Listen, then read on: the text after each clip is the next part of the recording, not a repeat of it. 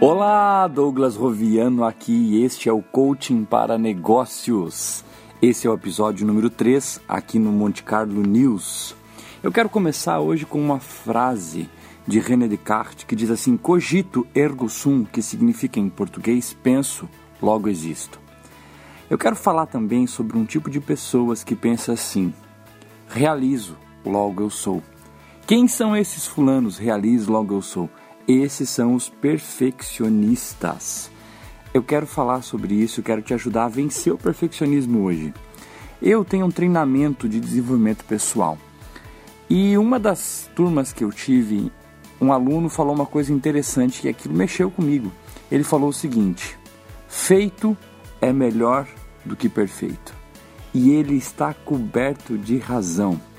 Quem é perfeccionista vive correndo atrás do 10 e é daí que surgem geralmente os autoquestionamentos, as frustrações, as decepções. Sabe o que, que os perfeccionistas pensam sobre o sucesso? Que a única maneira de você chegar ao sucesso é quando você fizer tudo perfeito. Porém, ao mesmo tempo que o pensamento dele sobre o sucesso é perfeição, o perfeccionista nada mais é do que um procrastinador de qualidade. Porque ele pensa assim: não tenho como fazer bem feito, então não vou fazer. E ao mesmo tempo que o sucesso é alcançado pela perfeição, a vontade de fazer perfeito faz com que eles não façam nada. A crítica é uma maneira disfarçada de perfeccionismo. A pessoa que é presa a isso, ela instintivamente ela reclama, ela critica, ela sempre acha que está tudo ruim. O perfeccionista é aquela pessoa 8 ou 80, tudo ou nada, ou faz perfeito ou não faz nada. O perfeccionista, quando ele entrega algo, quando ele faz algo, ele entrega questionando. Ele entrega um relatório falando, ah, poderia ter ficado melhor. Ele entrega um produto falando, ah, poderia ter ficado assim, ou daquele outro jeito, ou daquela outra maneira. Ele já entrega os seus resultados questionando. O perfeccionismo não leva a pessoa perfeccionista ao sucesso. Muito pelo contrário, boicota todos os seus resultados.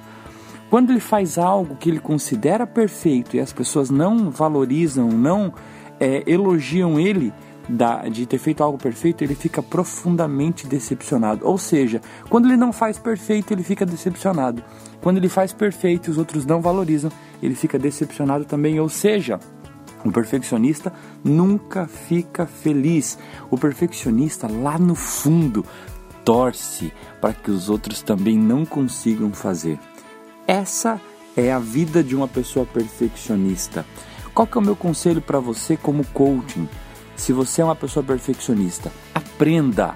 Feito é melhor do que perfeito. Feito é melhor do que perfeito. Um grande abraço para você do Douglas Roviano e até o nosso próximo coaching para negócios.